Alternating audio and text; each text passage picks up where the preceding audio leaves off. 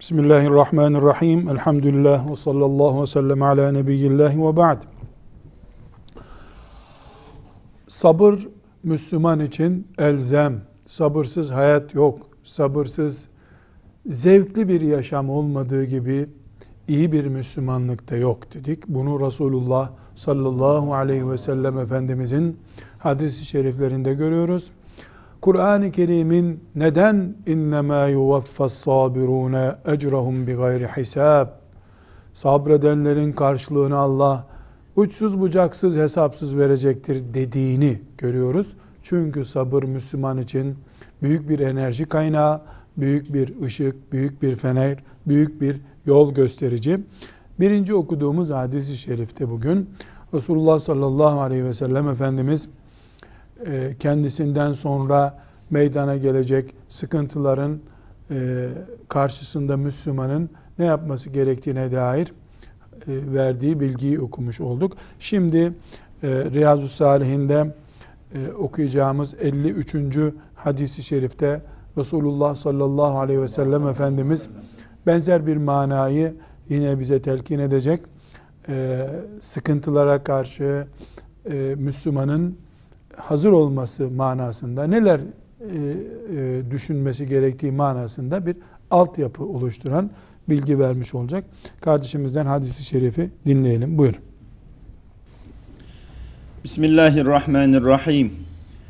An Ebi Yahya Useyd ibn Hudayr radıyallahu anhu enne raculen minel ensari kâle ya Resulallah elâ testa'miluni kemesta'melte fulanen fekal İnnekum setelkavne ba'di eseraten fasbiru hatta telkavni alel havdi. Muttefakun aleyh. Ebu Yahya Useyd İbni Hudayr radıyallahu anh'den rivayet edildiğine göre Medinelilerden bir adam, ey Allah'ın Resulü falan kişi gibi beni de vali tayin etmez misiniz dedi. Peygamber sallallahu aleyhi ve sellem siz benden sonra adam kayırma olayları göreceksiniz. Havuz başında bana kavuşuncaya kadar sabrediniz buyurdu. Sadaka Resulullah sallallahu aleyhi ve sellem. Bu hadis-i şerifte de önemli ipuçları buluyoruz. Bir, Ensardan olma şerefine ermiş birisi bile Resulullah sallallahu aleyhi ve sellem Efendimiz'e gelip filancayı vali yaptınız, beni de vali yapmaz mısınız diye soruyor. Bu nedir? Yönetici olma. İnsanların amiri olma isteğinden ashab-ı kiramın da yüzde yüz arınmadıklarını gösteriyor. Bu aslında bir suç da değil. Bir insanın yönetici olmayı arzu etmesi, Resulullah'ın başını çektiği bir devlette aleyhissalatu vesselam vali olmak bir şereftir de. Ama bir mesele daha var. Bin sahabenin bulunduğu yerde bin şehir yok ki kimi kime vali yapacaksın.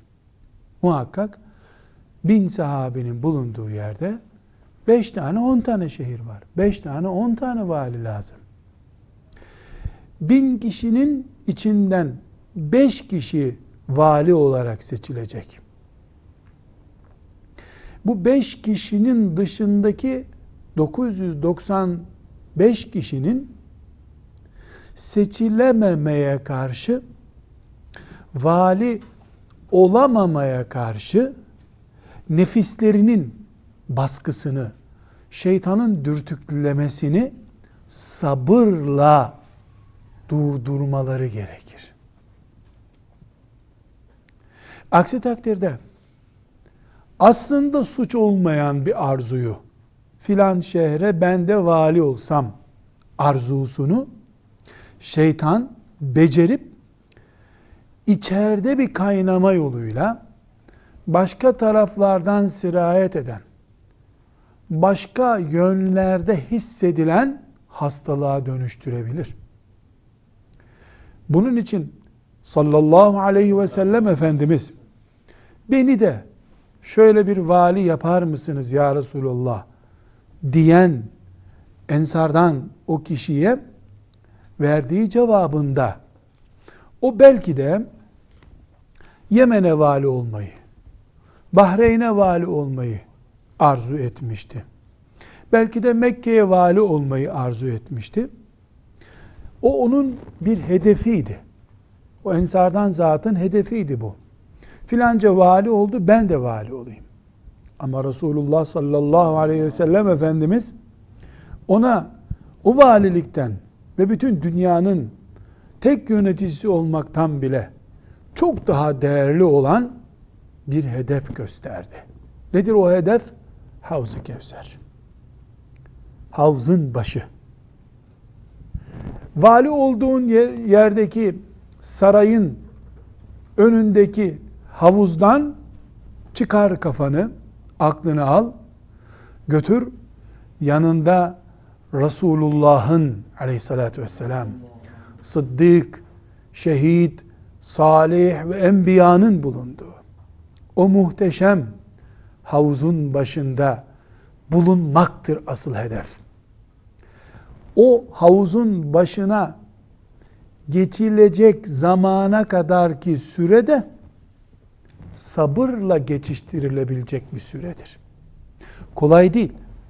Aynı şehirde doğduğunuz, aynı şartlarda büyüdüğünüz, arkadaşınız, oyun arkadaşınız, sizinle beraber Müslüman olduğu, o da Resulullah sallallahu aleyhi ve sellemin arkasında namaz kıldı, aynı şartlardasınız, aynı sadakaları veriyorsunuz, aynı haccı yaptınız. Resulullah sallallahu aleyhi ve sellem onu başka bir yere vali olarak gönderdi. Siz hala Medine'desiniz. Hala evinizdesiniz. Hala hurma mevsimini bekliyorsunuz. Bahçenizi hasat edeceksiniz. O ise sizinle beraber komşunuz, oyun arkadaşınız, beraber çamurda oynadığınız arkadaşınız vali oldu. Bu bir emirle oldu. Valisindendi, vali oldu. Nefis ister, şeytan dürter, sen de ol der. Şeytana karşı, nefsin arzusuna karşı, bazen de çevrenin hissedilen veya edilmeyen yönlendirmesine, baskıya dönüşen yönlendirmesine karşı Havz-ı Kevser'i, asıl hedefi, Resulullah sallallahu aleyhi ve sellemle havzın başında bulunma hedefini gösterip oraya kadar sabretme mücadelesine katlanmak. İşte aleyhissalatü vesselam Efendimizin Ensardan olan bu sahabiye vasiyeti bu oldu. O geldi, bir valilik bana da ver ya Resulallah dedi. Baktı ki valilerin özel bir ayrımı yok. Yani beraber arkadaşların arkadaşı olduğu birisi vali olmuş. O da olabilir düşündü. Elhak olabilirdi ama çok valiye ihtiyaç yoktu. Resulullah sallallahu aleyhi ve sellem Efendimiz ona daha büyük bir hedef gösterdi. O büyük hedefe gidişi de sabırla kilitledi. Bunu biz valilikten çıkarabiliriz. Vali kelimesine takılmayız. Dünyevi olarak karşımıza çıkacak büyük nimetlerle biz bu imtihana tabi tutulabiliriz. Bu sahabi Resulullah aleyhisselam Efendimizin karşısına valilik arzusuyla çıktı. Bizden birimiz dükkan arzusuyla, daire arzusuyla çıkabilir. Başka bir arzuyla çıkabilir. Bu arzuya helal ve mubah yollardan ulaşabilirsek ulaşırız. Mubah, helal olan yollarla ulaşamıyorsak, en büyük daire olan, en büyük mülk olan, daha ötesi olmayan cenneti umar, Resulullah sallallahu aleyhi ve sellemin havzını umar, kendimizi teselli eder. Bu arada nefsin, şeytanın ve şeytanlaşmış çevrenin baskılarına karşı sabır formülünü devreye koyarız. İşte iman mücadelesi budur. İmanımız bu sabrı gerektiriyor. Böyle yapanların kazanacağını bize vaat ediyor Allah. Hayır, bir valilikten veya filan ihaleden, filan evden, filan dükkandan, filan fırsattan yazdıktan dolayı Havz-ı Kevser'i feda etmemizi gerektirecek yanlış işlere bulaşırsak sabırsızlık budur. Bekleyememek budur. Burada önemli bir noktaya da işaret edelim. Resulullah sallallahu aleyhi ve sellem Efendimiz valilik isteyen, sonra da alamadığı için o valiliği kendisine sabrı öğütleyen aleyhissalatü vesselam Efendimiz o sahabiye çizdiği hedefin boyutu ne kadar? Siz benden sonra adam kayırma olayları göreceksiniz. Havuz başında bana kavuşuncaya kadar sabrediniz. on sene, yirmi sene öyle değil. İktidar değişene kadar, biz buradan gidene kadar, ev bitene kadar değil. İmtihanın ardı ardına geleceğini bileceğiz. Havz-ı Kevser'e kadar. Resulullah sallallahu aleyhi ve sellemle buluşuncaya kadar. Hedefimiz bu. Bu hadis-i şerifin değindiği bir mesele olduğu için görev isteme konusuna da değinmemiz gerekiyor. Bir Müslüman görev istemez mi? Bu hadis-i şerif bunu mu ihtiva ediyor? Çünkü başka hadis-i şeriflerde Resulullah sallallahu aleyhi ve sellem Efendimiz'den görev isteyen bir sahabiye biz bu görevleri isteyene değil, uygun gördüğümüze veriyoruz şeklinde. Özeti bu olan bir cevap da veriyor. Burada bakıyoruz ki aleyhissalatü vesselam Efendimiz parmak kaldırıp beni de vali yapar mısın? Beni şuraya gönderir misin? Şeklindeki talepleri hoş görmüyor. Nitekim başka bir sahabiye sen bu görevi kaldıracak durumda değilsin diye onun o istediği göreve münasip birisi olmadığını da söylediğini görüyoruz. Bu Müslümanın ben filan yerde görev almak istiyorum diye bir form doldurup bunu e, o görevin verileceği makama sunmasının haram olduğunu göstermiyor. Böyle bir şey yok zaten. Müslüman görev talebinde bulunabilir.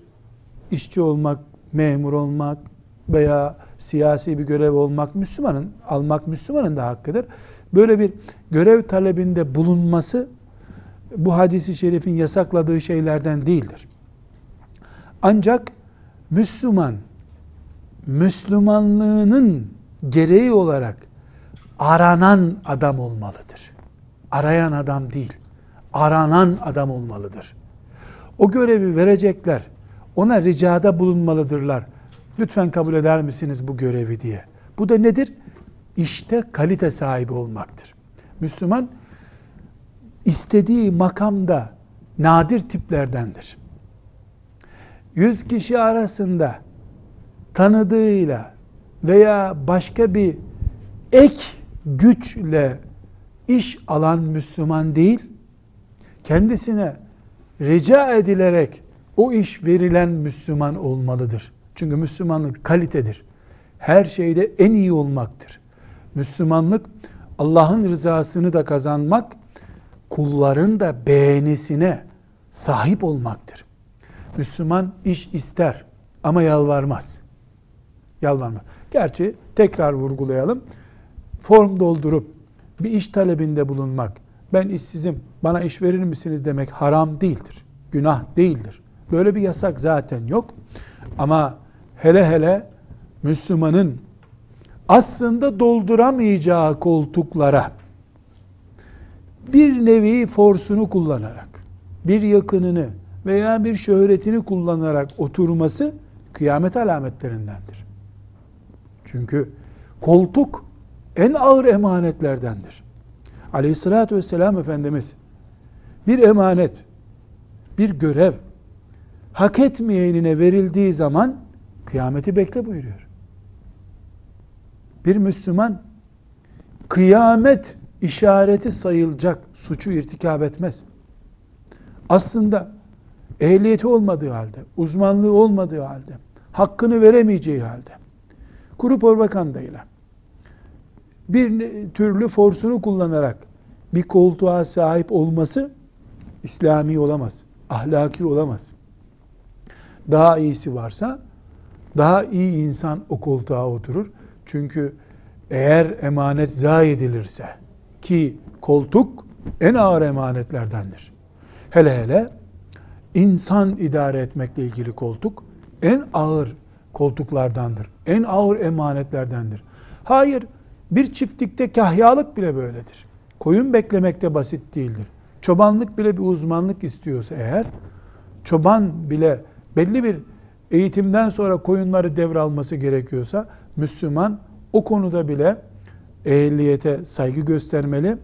Üç günlük dünyalık menfaat için Resulullah sallallahu aleyhi ve sellem Efendimizin kıyamet saatinin işaretlerinden gördüğü vahim hatalardan birisini işlememelidir. Hulasa bu hadis-i şerifte aleyhissalatü vesselam Efendimiz kendisinden görev isteyen, beni de vali yap ya Resulullah diyen bir sahabiye onu veremeyeceğini beyan etmiş, ama kıyamete yakın bir takım haksızlıklar, usulsüzlükler görülecektir. Aa, sen Müslüman olarak Resulullah'ın havzında buluşmayı umarsın. O güne kadar sıkıntı çekmezsin. Havza kadar gitmek, yani Resulullah sallallahu aleyhi ve sellemle buluşmaya hasret olmak o güne kadar sabretmeyi gerektiriyor. Sabrın miktarı, zamanı, limiti bu kadardır. Ee, bir başka elli dördüncü hadis-i şerifte Resulullah sallallahu aleyhi ve sellem Efendimiz bu sözünü ettiğimiz Müslümanın sıkıntılarla karşılaşma sürecinin dairesini biraz daha genişleterek başka bir açıdan da e, bize tarifte bulunuyor. Hadis-i şerifin tercümesini özellikle dikkatlice dinleyelim. Ondan da istifade edeceğimiz şeyler var. Buyurun. Bismillahirrahmanirrahim. Ebu İbrahim Abdullah İbni Ebu Evfe radıyallahu anhümadan rivayet edildiğine göre, düşmanla karşılaştığı gazalardan birinde Resulullah sallallahu aleyhi ve sellem güneş tepe noktasından batıya doğru meyledinceye kadar bekledi, sonra kalktı ve ey Müslümanlar, düşmanla karşılaşmayı arzu etmeyiniz. Allah'tan afiyet dileyiniz. Fakat düşmanla karşılaşınca da sabrediniz. Ve biliniz ki cennet kılıçların gölgesi altındadır buyurdu. Sonra Nebi sallallahu aleyhi ve sellem şöyle dua etti. Ey Kur'an'ı indiren, bulutları gökyüzünde gezdiren ve düşman saflarını darmadağın eden Allah'ım, şu düşmanı perişan et ve bizi onlara karşı muzaffer kıl. Sadaka Resulullah sallallahu aleyhi ve sellem. Hadis-i şerifimiz çok büyük bir ölçü koyuyor. Belanın peşinde koşmak yok. Gelince de kaçmak yok. Yani Müslüman uyuyan yılanı uyandırmayacağı gibi, yılan uyanınca da kaçmaz. Taktik kaçmaksa kaçar, ayrı bir konu, ama özellikle bela peşinde koşmak, belayı aramak, hatta bunu Allah'tan istemek yok. Şöyle yiğitliğini göstermek için çıksa karşıma bir düşman da demek yok. Çünkü kimsenin düşmanla karşılaşma, belayla karşılaşma anında o imtihanı kazanması yüzde yüz değildir. Ama bu belayla karşılaştığımız zaman sabredersek ve üzerimize düşeni yaparsak Allah'ın izniyle kazananlardan oluruz. Bu hadis-i şerifte Efendimiz sallallahu aleyhi ve sellem, yani öğlenin tam böyle kavurucu vaktinden biraz sonraya kadar cephesinde, bulunduğu cephede durdu. Daha sonra hazırlık yapılmış zaten savaşmak için. Yani o çok kızgın, işte bugünkü saatlerle konuşursak öğlenin on ikisi, biri gibi olan vakit geçtikten sonra, daha güneşin hafif serinlediği bir zamanı bekliyor cihad için. Ama nasihat çok önemli. Biz ne demek bu? Böyle düşmanla kılıç kılıçla gelip dövüşmek istemezdik. Ama bu pozisyona geldik, şimdi de kaçmayız. Keşke bela olmadan, kılıca muhtaç olmadan bu işi bitirebilseydik. Hayır, bitiremiyoruz. Böyle şimdi de kaçmıyoruz. Ölçümüz bu. Biz bu hadis-i şeriften çok açık bir şekilde şunu öğreniyoruz. Müslüman Allah'tan afiyet diler, selamet diler.